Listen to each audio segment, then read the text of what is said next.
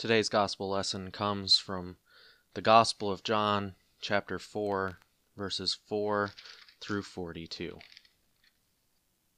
But Jesus had to go through Samaria. So he came to a Samaritan city called Sychar, near the plot of ground that Jacob had given to his son Joseph. Jacob's well was there, and Jesus, tired out by his journey, was sitting by the well. It was about noon. A Samaritan woman came to draw water, and Jesus said to her, Give me a drink. His disciples had gone to the city to buy food. The Samaritan woman said to him, How is it that you, a Jew, ask a drink of me, a woman of Samaria? Jews do not share things in common with Samaritans. Jesus answered her, if you knew the gift of God and who it is that is saying to you, Give me a drink, you would have asked him, and he would have given you living water. The woman said to him, Sir, you have no bucket, and the well is deep. Where do you get that living water? Are you greater than our ancestor Jacob, who gave us the well, and with his sons and his flocks drank from it? Jesus said to her, Everyone who drinks of this water will be thirsty again. But those who drink of the water that I will give them will never be thirsty. The water that I will give will become in them a spring of water, gushing up to eternal life. The woman said to him, Sir, give me this water so that I may never be thirsty or have to keep coming here to draw water. Jesus said to her, Go, call your husband, and come back. The woman answered him, I have no husband. Jesus said to her, You are right in saying, I have no husband, for you have had five husbands, and the one you have now is not your husband. What you have said is true. The woman said to him, Sir, I see that you are a prophet. Our ancestors worshipped on this mountain, but you say that the place where people must worship is in Jerusalem. Jesus said to her, Woman, believe me, the hour is coming when you will worship the Father neither on this mountain nor in Jerusalem. You worship what you do not know. We worship what we know, for salvation is from the Jews. But the hour is coming, and is now here when the true worshippers will worship the Father in spirit and truth. For the Father seeks such as these to worship him. God is spirit, and those who worship him must worship in spirit and truth. The woman said to him, I know that Messiah is coming, who is called Christ. When he comes, he will proclaim all things to us. Jesus said to her, I am the one who is speaking to you. Just then his disciples came.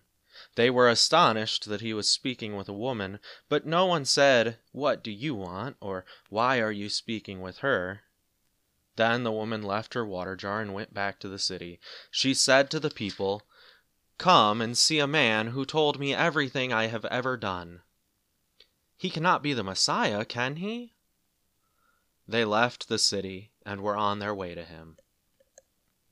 Meanwhile, the disciples were urging him, Rabbi, eat something. But he said to them, I have food to eat that you do not know about. So the disciples said to one another, Surely no one has brought him something to eat. Jesus said to them, My food is to do the will of him who sent me, and to complete his work.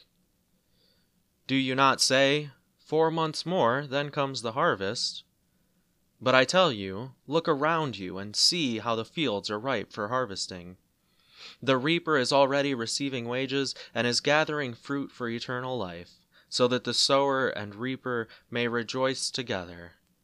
For here the saying holds true one sows and another reaps. I sent you to reap that for which you did not labor. Others have labored, and you have entered into their labor. Many Samaritans from that city believed in him because of the woman's testimony. He told me everything I have ever done. So when the Samaritans came to him, they asked him to stay with them, and he stayed there two days. And many more believed because of his word. They said to the woman, It is no longer because of what you said that we believe, for we have heard for ourselves, and we know that this is truly the Savior of the world. The Gospel of the Lord. Author of life, we thank you for your word, and we ask that as we reflect upon it, your Spirit would be with us to transform us in heart, mind, and soul. Amen.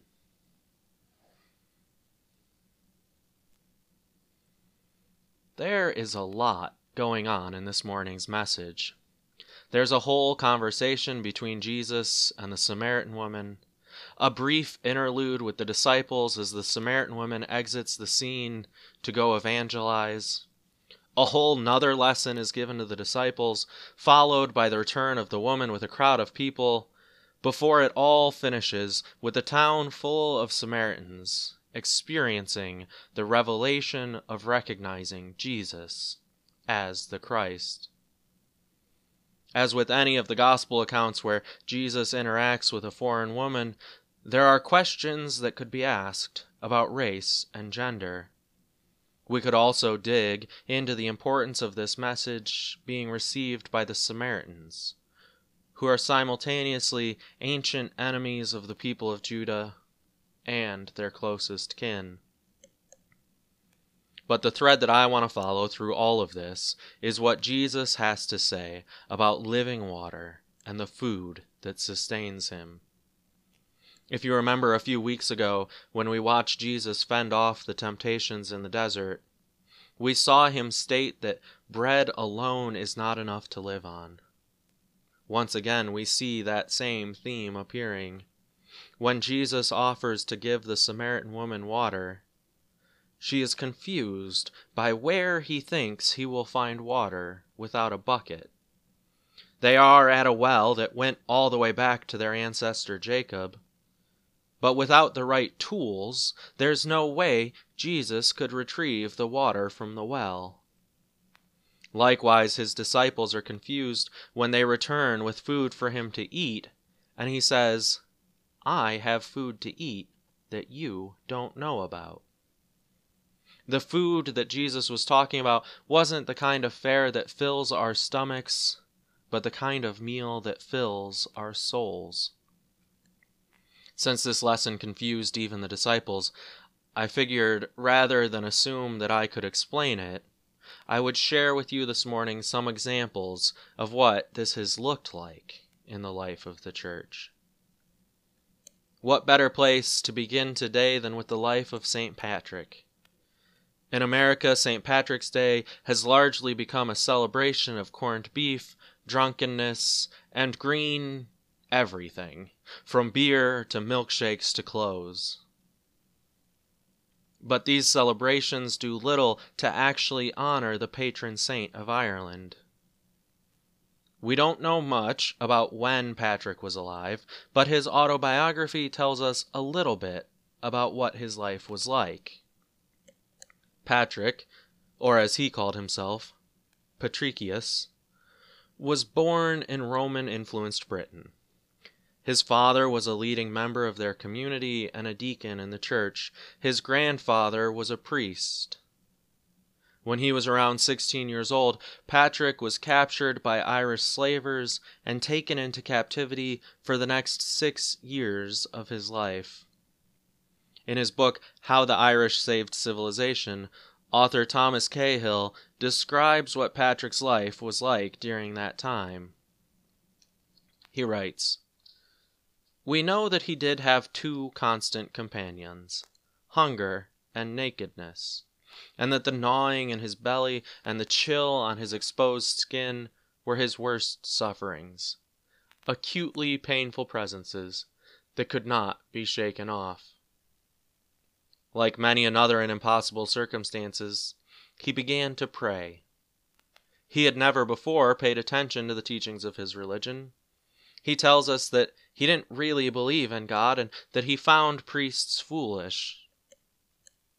But now there was no one to turn to but the God of his parents. Cahill then quotes Patrick, who wrote of this turn toward God, saying, Tending flocks was my daily work, and I would pray constantly during the daylight hours. The love of God and the fear of Him surrounded me more and more. And faith grew, and the Spirit was roused, so that in one day I would say as many as a hundred prayers, and after dark nearly as many again.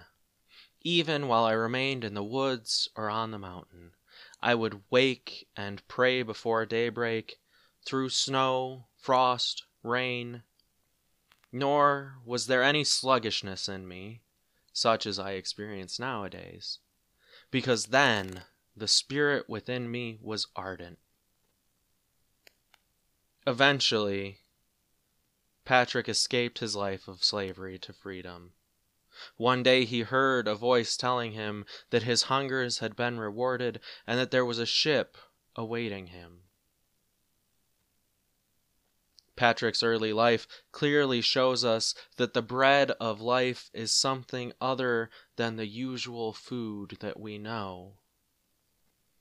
Through starvation and exposure to the elements, the will of God sustained Patrick as a young man. When Patrick returned home, he studied the Christian faith that had sustained him in the wilderness. But within a few years, he had a vision calling him back to Ireland. It may seem crazy to return to the place where you had been in slavery, but Patrick submitted to the will of God. At first, he encountered resistance to the message of the gospel, but eventually he transformed the country that became his adopted home. Across Ireland, he set up bishoprics to serve the scattered communities. He railed against the slave trade. By the time he died, Christianity had gained an indelible foothold in Ireland because Patrick chose to eat the food of God's will. Not all of us can be a St. Patrick. In fact, few in the life of the church have been called in such a way. But there are examples that come to mind that are perhaps closer to home for most of us. Last week, near the end of our worship service, we received word that Ruth, one of our own, had been admitted to the hospital in Saginaw because of a brain bleed. Tuesday, I called and talked to her son, who was just walking out the door to pick her up from the hospital. He shared with me not just an update on Ruth's health.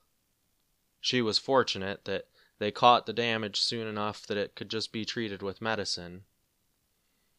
But he also offered an update on how she had managed the trial of going through three CAT scans while hospitalized. Struggling with her nerves, Ruth started singing hymns and reciting scripture to herself. It calmed her to seek that living water of God's Word, and her faithful reliance on the Spirit served as a witness to the medical staff that were observing her during her tests. Finally, in our present moment, I am reminded of the English mystic Julian of Norwich. Julian lived in England during a time of great upheaval. The bubonic plague had devastated the island twice in her lifetime once when she was a child around six years old, and again when she was around eighteen years old. The first time the plague struck in her life, it's estimated to have killed as many as half the people living in England, and the second time it killed another 20% of those who survived. As you can imagine, this caused the social life of the country to be upended. When Julian was thirty years old, she was brought low by a different illness. As she lay on what was presumed to be her deathbed, she received a series of visions or showings while staring at a crucifix. Julian recovered from her near, near death experience and wrote down her revelations for others to read. Julian was also an anchorite. She lived in a cell attached to a church, her only contact with the outside world through a window where she would counsel visitors who came seeking her wisdom. As we practice self isolation out of love for the most vulnerable among us, perhaps we can find comfort in the words of Julian. In her 13th showing, she writes about her questioning of sin she wondered why, if God wanted us to be pure and holy, God would have allowed sin to enter into the world. This is what she records as the response. Jesus, who in this vision informed me of everything needful to me, answered with these words and said, Sin is befitting, but all shall be well and all shall be well, and all manner of things shall be well. In this unadorned word, sin, our Lord brought to mind everything in general which is not good, and the shameful scorn and the uttermost abnegation that he bore for us in this life, and his dying, and all the pains and sufferings in the body and spirit of all his creatures. For we are all in part set at naught, and we shall be set at naught, following the example of our Master Jesus, until we are fully purged, that is to say, until our mortal flesh is made as nothing, and all our inward feelings which are not truly good. And in contemplating this, together with all the sufferings that ever were or ever shall be, I understand Christ's passion as the greatest and most surpassing suffering. And all this was shown in an instant and quickly turned into consolation. For our good Lord did not wish the soul to be frightened by this ugly sight. But I did not see sin, for I believe it has no kind of substance nor share of being, nor could it be recognized except by the suffering it causes. And as it seems to me, this suffering is something that exists for a while, because it purges us and makes us know ourselves and ask for mercy. For the passion of our Lord is a comfort to us against all this, and that is his blessed will. And because of the tender love which our good Lord has for all of us who shall be saved, he comforts us readily and sweetly meaning this. It is true that sin is cause of all this suffering, but all shall be well, and all shall be well, and all manner of things shall be well. These words were said very tenderly, indicating no kind of blame for me or for anyone who will be saved. So it would be most unkind to blame God or marvel at him because of my sin, since he does not blame me for sin.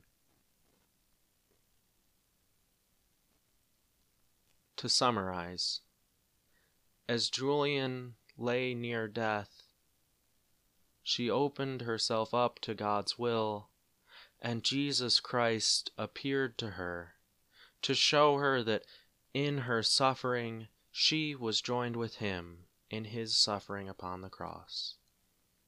In suffering upon the cross, Christ is joined with all of us in our sufferings, which are the result of living in a world afflicted by sin.